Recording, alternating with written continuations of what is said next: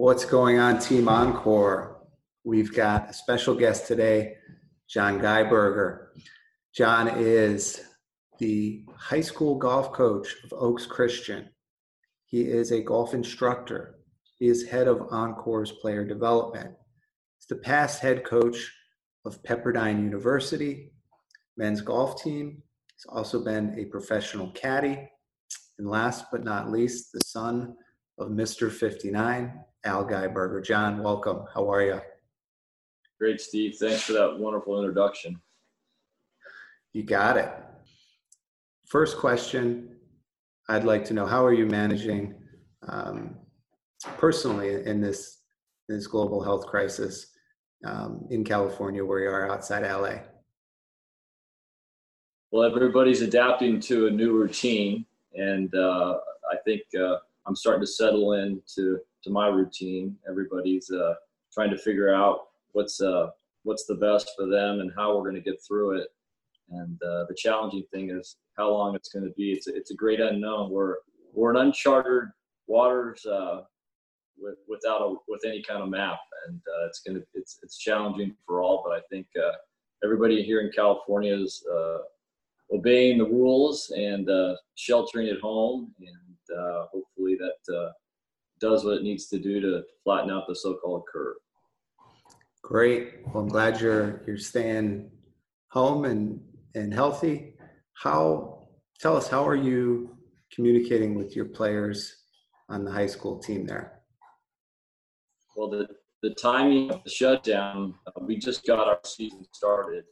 We had uh, three or four matches in a tournament, and we were kind of off off and running. And then uh, to get a complete roadblock uh, was challenging for the kids. I'm reaching out to them uh, through email, through texting, and phone calls a couple times a week, trying to encourage them to uh, stay up on their game, stay up on their studies. Try to try to tell them that uh, you know this is something that we, we, couldn't plan for it, but uh, you know once we get through and overcome it, we'll probably be eventually uh, better better from it. So. So our chairman, Keith, shared, shared an email with me that, that you had sent to your team members. Um, and it had listed some advice um, in terms of, you know, being at home, some visualization techniques um, for our listeners out there and golfers out there. What, what are some advice um, you could give them to keep their golf games in shape during the quarantine?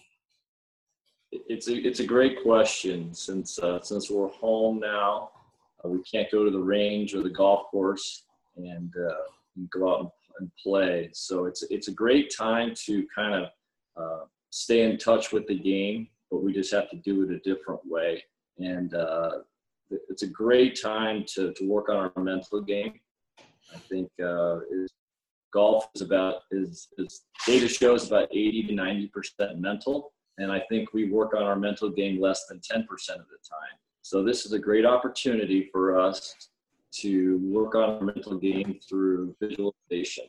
And I know a lot of people have visualized a shot when they're in the trees and they, they see the shot, but that's maybe the only time in a round that they actually visualize a shot.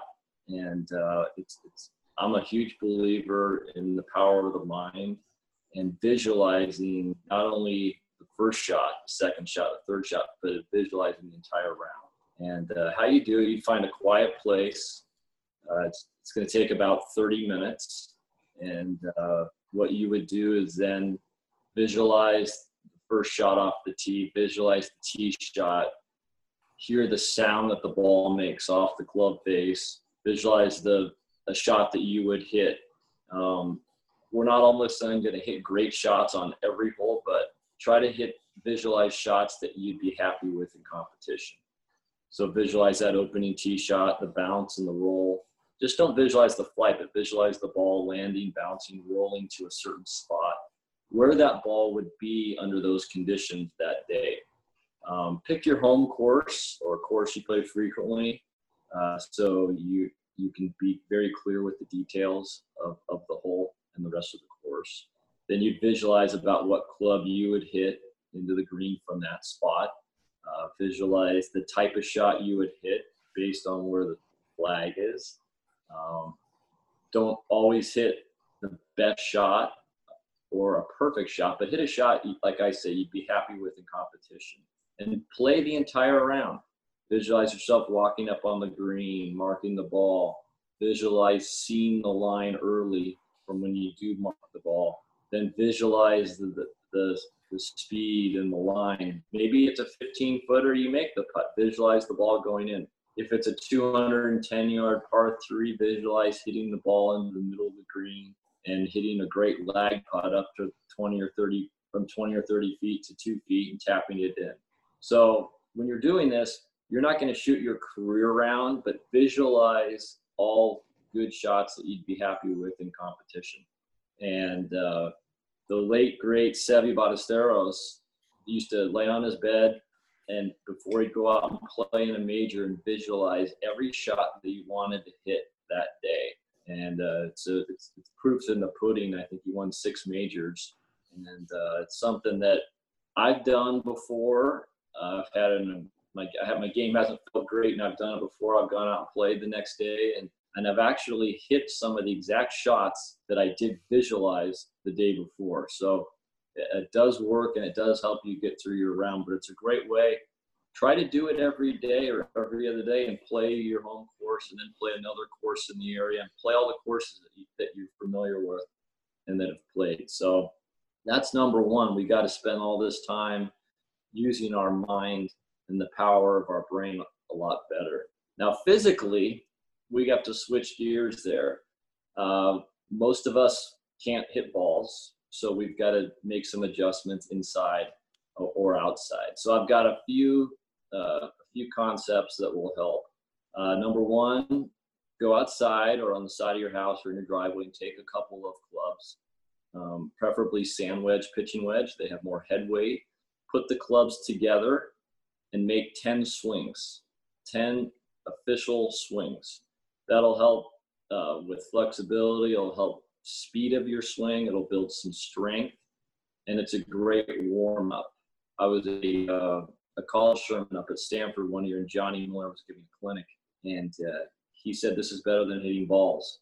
And uh, I was quite used to this as a kid. The courses I grew up on, neither one of them really had a driving range or a driving range that was close to the clubhouse. So I don't think I ever hit balls as a kid before I went out and played. So I would use this same uh, strategy. So make 10 swings and do, and do it three times. So make three sets of 10. You'll probably work up a little sweat. Then take your sand wedge or pitching wedge and make 10 more swings with that club. And you'll, and you'll notice that you'll have a lot more speed uh, with swinging that one club, a little more power, and try to feel all the different concepts of what your body's doing, how you're reacting, and things like that. So, so say you've made 30 with so-called weighted clubs, and you've made 30 uh, just with one club. So then secondly, if you have any grass or a, an area where you can at least make contact uh, with the ball around your house, um, preferably outside, and uh, even if just try to take three or four balls and pitch in 10 or 20 yards, work on your setup, where you want to land the ball. That's the most important thing here. Not so much if there's a flag there and how close it ended up, but the two things that you're working on here is ball contact. So hitting the ball in the center of the club face, landing those balls where you see them landing in a specific spot. Then when you do go out and play when that day comes, uh, all you're adjusting is how hard to hit those pitches and chips as compared to, you know, if there's a flag. So if you have a grass area, park across the street, um, a grass area in your backyard, take advantage of that, hit those chips and pitches. And third, but not last, uh, putting. The all important part of putting. We all have probably some carpet in our house, whether it's uh, thick or thin. Uh, it's very important to stay connected to the putter. Um, so first and foremost, I want you to take a couple balls and putt to a quarter from four feet. So we're going to hit that quarter 10 times in a row. And we're going to do this drill three times. So this might take you you know, 5, 10, 15 minutes, however long it takes you to do this. But the keys here are routine, fundamentals. That's anytime you go through your routine, it settles the mind, settles the body. Then you want to work on speed putts. So say you've got 20, 25 feet of carpet that you can putt to. Put a put a cup, grab a cup from the kitchen, put a cup down, and uh, put put uh, five balls. Try to get it within six inches, either short of the cup or past the cup. When you do five in a row from five feet, then advance it to 10 feet, up to 15 feet and 20 feet. So once you've done up to 20 feet, then work your way back from 20 to 15 to 10 to 5. Now, like I said, if you might have thin carpet, it might be so-called fast green, or you might have a, a thick shag carpet, it might be a slow green. But that's okay, just long you've gone through your routine, you checked your setup, your weight is distributed correctly, and you're going through your routine. Uh, ball contact and a smooth stroke is really what you're looking for there. So that's a great way to work on the physical part of it, the mental side of it, and keeping keeping us kind of connected, or I call it in touch with the game. So when we do go out and play on the course, I think uh, you will be a lot better from us.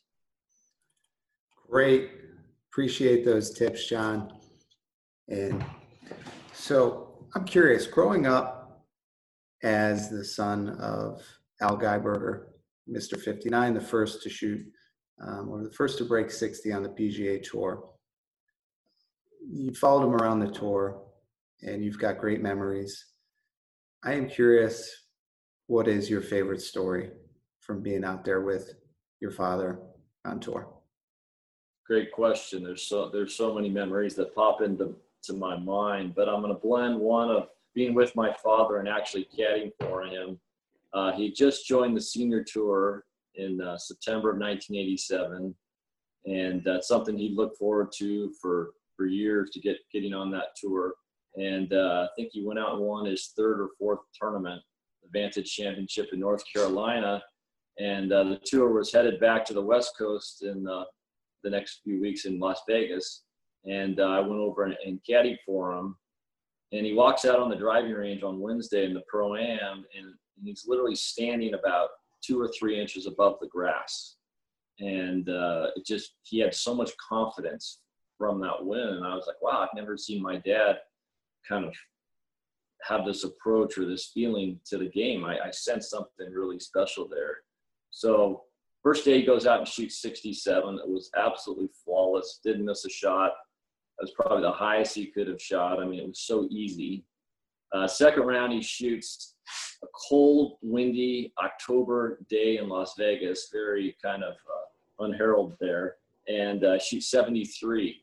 But probably played as good or better than he did the day before. Just got a few bad bounces and things didn't didn't go our way. But uh, I think we were in about 20th place, five shots out of the lead, and uh, that that night I couldn't really fall asleep. I when I did sleep, I woke up early. I felt something very heavy and kind of uh, alert with me that that morning. It's like something special was going to take place. I got to the course early. I was ready to go. Uh, he comes out, warms up. He birdies the first five holes. Now this is at the Desert Inn, Las Vegas. Birdies the first five, shoots 29 on the front nine, birdies 18 from about 20 feet to uh, to break Jack Nicklaus's course record of 64. He shoots 62 and wins the tournament by three. He makes 37,000. He makes thirty-seven thousand five hundred dollars and writes me a check for three thousand dollars. That was about twenty-seven twenty-seven hundred dollars more than I had before I started the week. Uh, that was a special uh, memory to be with him and be part of a win. Uh, and the way he did it was uh, it sticks very strongly in my mind. That's that's amazing, and certainly more than I've ever made caddying. So um, yeah, appreciate that, that story. That was back '87 too. so well, what I've got up behind me is actually the scorecard from um, your father's famous round there at Colonial when when we went out last year with him um, in the winner of the sweepstakes to recreate the round um, at Colonial in Memphis, and, and it was a really special time um, hearing from your father about um, the shots that he hit and you know what was going through his mind during that round. Um, and that leads me to my next question. What are some life lessons that he has taught you over the years? Uh, of all the clinics he's done over the years that I've been part of, uh, he likes to use the example of golf is like life. And and the more you think about this, the, the more it makes sense. Uh, it teaches you patience. It teaches you how to get out of trouble. It lets you know that when your back's against the wall, sometimes you can hit the greatest shot or uh, make the best decision in life. Um, that it's not a sprint; it's a it's a slow walk or or a marathon, so so to speak. But uh, it, the more you think about life, and the more you think about a round of golf, sometimes you can bogey the first three holes and shoot even par. You know, sometimes you're you're, you're the, the day starts off really poorly and you know what else can go wrong or in my life and and and the day turns out ends up to being great so you, you tend to get what you put into it i guess so to speak. But uh, that's one one philosophy that i've always kind of kept kept with me um, that that he's taught me and, and that i've seen. I was also able to see how he treats people and uh, I was able to travel with him a lot and, and be around a lot of people and uh, kind of treats everybody with the great respect, no matter who the person is. And that's one thing that's always, always uh, really, really stuck with me in, in that respect. Great. And one thing I did learn being on, on the tour with him just about the athletic side is how great the great players are. Uh, they're so much different when the flag goes up than they are in the practice round or the pro am. Uh, how you and I are when we go out and play, that's kind of how we are. But how great players have different gears. And I like to say when uh, when the flag goes up for them on Thursdays, like when uh, the curtains are pulled back and the lights are on and, and Fred Astaire starts dancing, how many people can dance with Fred Astaire? It's like not many people can play with the greats of all time. So it was uh, it's, it's really yeah. interesting to, to learn that. Very interesting. There's certainly certainly on a whole nother level that's that's hard to hard to even conceive. Um, next question. I'm curious, you being out at Sherwood Country Club, teaching, working with the members, what's kind of been the reaction to the Elixir Ball out there? They they're they're in love with it out there. Um, it was kind of like uh, gave it to one of my regular members, and he got done. Said it's the best ball he's ever played. Then he gave it to another guy, and he said, and you know, it kind of spread like wildfire. Uh, I think the thing that most people mention is one, it goes a little straighter, doesn't curve as much. Two, it goes a little further because of that. And third, it, it has such a great response around the greens. Um, everybody kind of says the same things. And when, when you start hearing it from so many different people, um, you realize how, how true it really is. Awesome. Thanks, John. Okay, so we're going to switch up gears here and jump into our lightning round. Some rapid fire questions for you. And sure. then we'll, we'll end with, with one last question for our viewers. And I will say, if there are any questions um, that the viewers may have, please leave them in the comments below. First question Would you rather play Bethpage Black or Pebble Beach? Pebble Beach. Prediction on next tour event before June 30th or after? Unfortunately, after. Fair enough. If you had to pick one event to go to, Masters or Ryder Cup? Masters. Favorite player? you know, I'm gonna keep it in the family and, and go with uh, go with my dad. Yeah. So I'm gonna I'm gonna go there. Good answer. Are you a hot dog or granola bar kind of guy at the turn? I'll go hot dog. Nice. Hybrid or two iron? I grew up hitting a one iron, so I'm gonna have to say a two iron. nice. I should have had that on there. Would you rather play with Michael Jordan or Tony Romo? Michael Jordan. Oprah or Kim Kardashian? Kim Kardashian. Interesting. All right, John. Yeah, you made it through the lightning round. Got one last question. Um, can you tell us something our viewers might be surprised to learn about you? Well, I coached a long time in college at Pepperdine, uh, 17 years, and the question I always get is, "How how how do you guys do?" And the question I like to give people is, is uh, we actually won the national championship. so we, we won the we won the national championship. So that that uh, is, is quite a unique honor to, to have on your resume. And uh, secondly, we are we were Division One. We weren't Division Two or Division Three, being a small school. And uh, the unique thing about winning that championship is we won the hundredth NCAA championship. So it was the centennial, wow. centennial championship, which kind of makes it even a little more special. That's awesome. And you, you had some pretty good rounds over the years yourself, didn't you? Yeah, uh, people always ask me what my lowest round is, and I, I could say I've never shot 59, but I did shoot 61 back at Montecito Country Club years ago, and I did par the last two holes, so I had room for 59 in there. See, so, it must be it must be in your blood. Yeah, that's my that's as close as I'm ever going to get to 59. um, we all hit 59 at one point. We just don't stop there. Good point. Well, thank you, John. Really appreciate you you coming on today and and um, being here for our audience. And and to the listeners out there, one last reminder: any questions, please feel free to leave them below. Thank you, John. Really appreciate it. Thanks for having me, Steve. Cheers. Stay safe. You too.